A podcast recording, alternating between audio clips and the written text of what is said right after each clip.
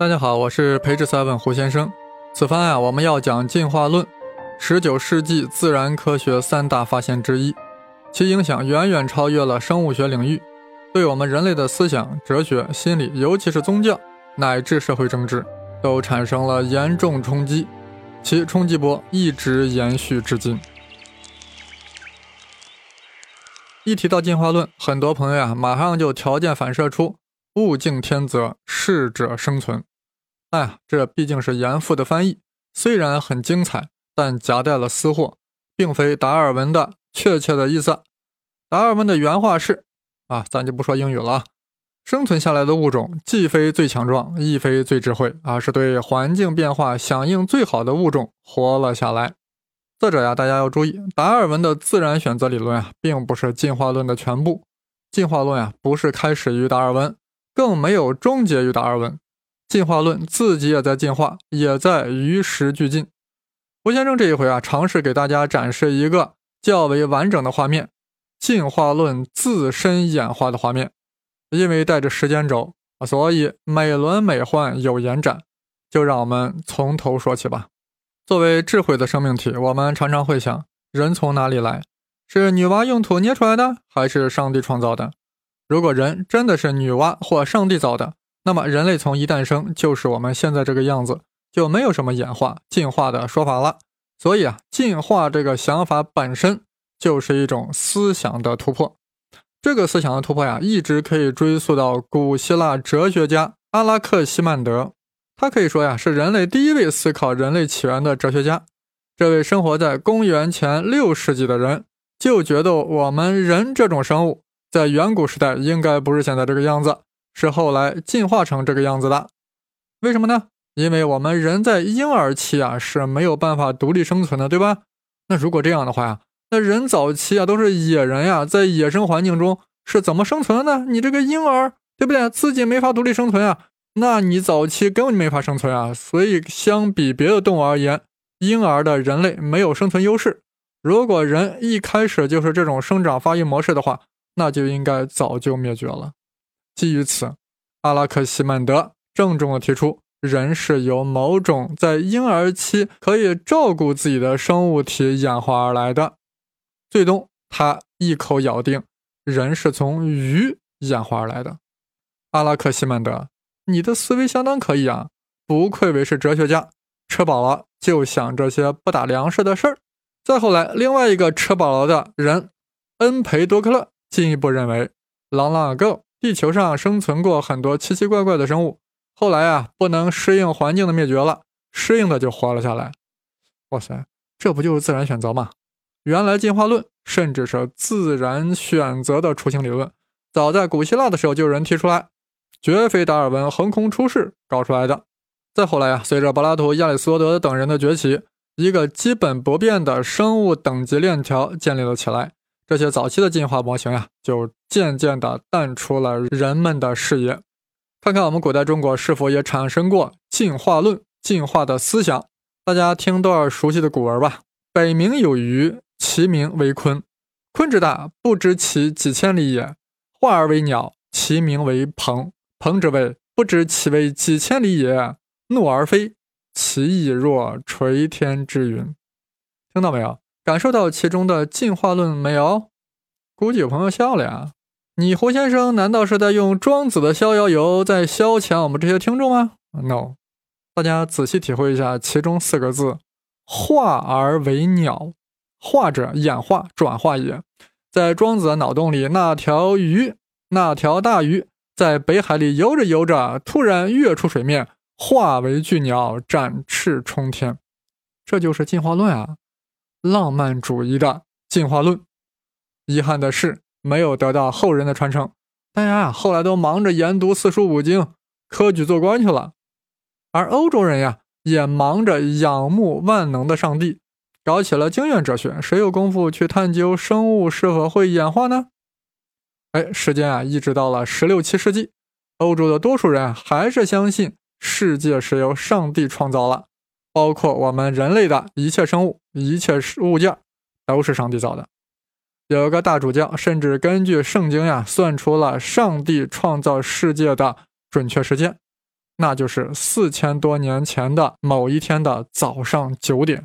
一直到了十八世纪，终于有人要挑战这个说法了。这是一位博物学家，啊，听过我那个栏目《声考数理化》的朋友啊，对他并不陌生，因为在他很老的时候，邀请了一大帮子客人到他家，酒足饭饱之后，非要让大家往画着平行线的白纸上投针，啊，投大头针。大家很无奈，一共投针了两千两百一十二次，其中与纸上平行线相交的有七百零四次，两者相除。正好是圆周率派三点一四啊，这就是历史上著名的布封头针。这个博物学家就是布封。头针算圆周率啊，这对布冯来说呀，不是什么太大的贡献。它最大的贡献在于开启了现代进化论。布冯认为，曾经有一颗彗星撞到了太阳，撞出的碎片后来形成了地球。所以早期地球呀是火热的，very hot。量下来需要时间啊！通过计算这个时间，他推测地球的年龄呀，至少有七万年，而不是那个大主教通过圣经计算的四千年。布封还认为，在地球温度降下来之后呀，生命从无机物里面啊自然发生出来的。早期的生命形态有很多种不同类型，这些形态各异的生物体啊，不断的适应环境，在生存和迁徙中慢慢改变。布封提出了环境可能对生物产生影响。造成改变，哇，这几乎就是进化论了呀！但布冯最终没有提出进化论，反而提出了退化论。布冯发现很多动物身上的组织和器官都有退化的现象，这是他反对神创论的缘由之一啊！因为上帝不会造出这些没有用的东西，对不对？上帝多完美啊！布冯由器官的退化进一步认为，低等生物是由高等生物退化而成的，比如说猴子呢。就是人退化而成的，这就是退化论。哎，大家别笑啊，这对当时来说是一个很大的突破，很大的进步。布封有一个同事居威叶啊，很厉害啊，当时是最优秀的古生物学家和解剖学家，年纪轻轻的就得到拿破仑的器重。他研究了拿破仑征战埃及时带回来的木乃伊猫和木乃伊鸟，发现呀，这些这个木乃伊的猫和鸟呀。跟现存的猫和鸟没啥区别，所以他就认为啥物种一旦形成就不会变化了。当时呀，正好有大量的古生物化石从地底下挖掘了出来。大量化石出土后呀，居维叶发现其中很多与现存物种不一样了。哎，这不跟他的物种不变论唱了反调了吗？怎么办呢？哎，居维叶于是脑洞大开，提出了灾变论。他认为每过一段时间。地球上就会因为某个大灾难造成物种大灭绝，旧物种灭绝之后呀，新物种又会突然出现，那这不就跟化石观察相吻合了吗？你化石跟现在物种不一样，咋回事？化石那物种灭绝了，对不对？新物种是我们现在的又重新出现了，当然跟旧的不一样了呀。哎，别说他这种说法呀，跟当时宗教的这个神创论观点呀、大洪水传说呀，哎，可以契合起来呀。无论。布封的退化论还是居维叶的灾变论都没有引起吃瓜群众的重视，但深深地影响了几个人。生物进化的主要动力到底是什么？是用进废退还是自然选择？是渐变还是突变？是适者生存还是幸运者生存？进化论，论如其名，本身也在不断的进化、不断演化，波澜壮阔，起伏跌宕。时至今日，它还在进化之中。影响了哪几个人呢？其中一个小伙就是拉马克。起初啊，拉马克是接触到了大量的软体动物化石，这些化石展现出了连续性的变化。这种变化不就是物种在演变吗？所以拉马克对当时被普遍接受的物种不变的看法产生了怀疑。再加上啊，又受到布封学说影响，拉马克开始开动自己大脑。大量观察，勤于思考，最终提出了一个比较完整的进化理论。所以，我们一般认为啊，进化论最早是由拉马克提出来的。他的理论我们在中学就接触过，是不是？不就是用进废退吗？啊，这里啊还是展开说一下啊。拉马克认为，第一，生物有种内在的生长力量；第二呢，生物的组织器官有用进废退的特性；第三呢，为了生存而获得的这些特质呀。可以遗传给后代？啊，这听起来干巴巴的三条，还是让长颈鹿出来帮我们演示一下。长颈鹿呀，为了吃树上的叶子，于是使劲伸脖子，于是脖子呀就慢慢长长了。这个特质呀，还遗传给了小长颈鹿。然后呢，小长颈鹿呢继续伸脖子吃树叶子，啊，脖子一代一代的伸下去，越来越长，而且一代一代还能够继承下来上一代变长的脖子。于是长颈鹿的脖子呀就越来越长了，长到了像我们现在看到的这么长。拉马克理论啊，可以简单的概要为：在自然环境中为了生存而奋斗的生物，会因为适应环境而发展出一些与环境相合的特点，这些特点还能遗传给后代，让他们更好的适应环境，这就被称之为拉马克主义。换言之啊，拉马克理论包含两大法则：第一，用进废退；第二，获得性遗传。所谓用进废退，就是越用的越进化，越不用啊越退化。用进废退啊，比如说脑子越用越聪明，越不用越傻瓜。肌肉也是越练越发达，但问题是，你练出来的更为发达的肌肉可以遗传给下一代吗？按照拉马克理论，那就是会，这就叫获得性遗传。获得性遗传是个简称，全称叫。后天获得性状遗传，就是指生物个体的在一生中所获得的性状的变化是能够遗传给后代的。比如说，你练哑铃把肌肉练发达了，这种后天获得的肌肉发达是可以传给后代的。后代呢是可以获得这个发达肌肉的遗产的，这就叫获得性遗传。长颈鹿这一代使劲伸脖子啊，脖子变长了，它的后代可以继承变长的这个成果，基于这个成果继续使劲伸脖子，所以一代比一代长，最终终于成为了长颈鹿。那长颈鹿的脖子为啥现在不会更长呢？因为它现在不用伸了，已经足够够得着树上的叶子了。它又不想吃天上的月亮，没有必要再伸了啊。总之呀，拉马克的学说的关键两点就是用进废退和获得性遗传。对此呀，居维叶严重反对。极力打压，招招都打在了拉马克的软肋上。因为啊，拉马克的理论主要是靠脑洞而形成的，没有多少证据，全凭大脑构思出来的，颇有爱因斯坦的风采。既然拉马克进化论证据严重不足，再加上居维叶打压，以及当时欧洲对神创论的一贯信仰，所以拉马克学说呀，没有引起太大的影响。终于有一天，达尔文诞生了。在英国诞生了，那年是一八零九年。小时候，达尔文呀没有显示出什么超人的禀赋，不过就是喜欢沾花惹草、抓虫捕鱼，特别热爱大自然。长到了二十二岁，就随着小猎犬号进行环球旅行，采集各种标本，一直旅行了五年。然后回到家就大门不出二门不迈，宅在家里整理自己的考察所得，同时进行一些小实验。与此同时，达尔文接触到了马尔萨斯的学说啊，就是那个人口学原理嘛。如果没有限制，人口是以几何级数增加，而生活资料只能以算术级数增大。这个我们过去都讲过。达尔文当时呀看到这个说法以后啊，很受启发，开始思考在环境承受力有限情况下，生物群体数量增加后会发生什么。他想到，更适应环境的能生存的就更好，不适应的很快呀就会应该被淘汰掉。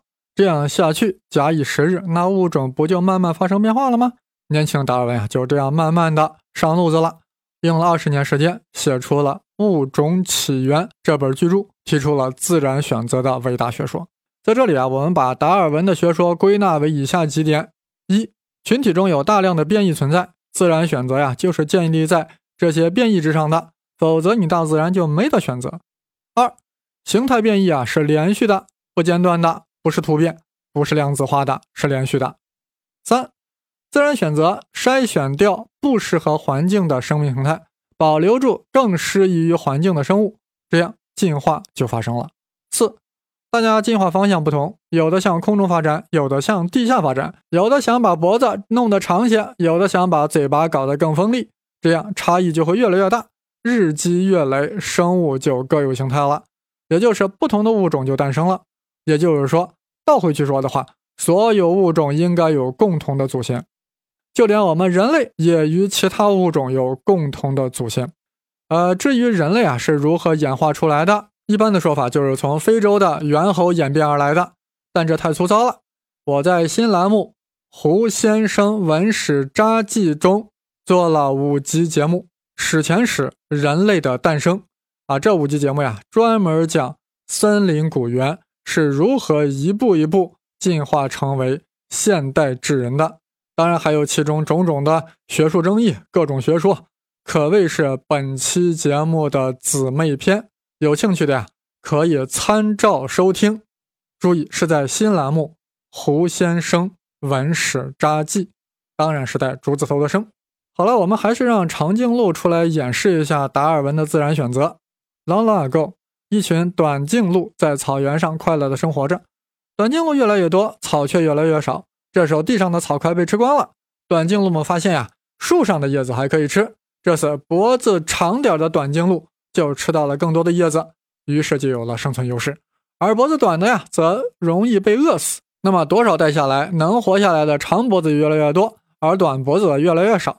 于是经过漫长的进化筛选，最后短颈鹿就进化为长颈鹿了。换句话说，脖子长了留了下来，脖子短了被淘汰掉了。这就是达尔文学说的生动展示。其实呢，短颈鹿也不是被饿死了，咋能饿死呢？它就是跟在长颈鹿旁边吃人家掉在下面的枯枝败叶也能活呀。但是靠捡垃圾为生的短颈鹿找不到对象，人家母鹿肯定要找高富帅啊。谁找你这短颈鹿呀？自己都养不好，还想找对象，所以短颈鹿啊就没有了后代。而长颈鹿呀妻妾成群，大量繁殖，最终短颈鹿就消失了。这就是自然选择。如此看来啊。达尔文的学说跟拉马克的很不一样，那到底谁对谁错呢？啊，有朋友肯定说了，当然是达尔文学说是对的呀，这个在中学课本里都讲过呀。你胡先生在这里还啰里吧嗦说个 nothing 啊？是呀，如果真是就是达尔文是正确的，拉马克是错的，就这么简单，我胡先生就不会做这期节目了。大家知道，胡先生在培智三文上的节目不只是传播知识。更重要的是揭示、展示思维方式，让大家能够从多视角看待一个现象：生物进化到底是拉马克还是达尔文，还是都不是？哎，这个我要先喝口水，润润嗓子，我们接着讲。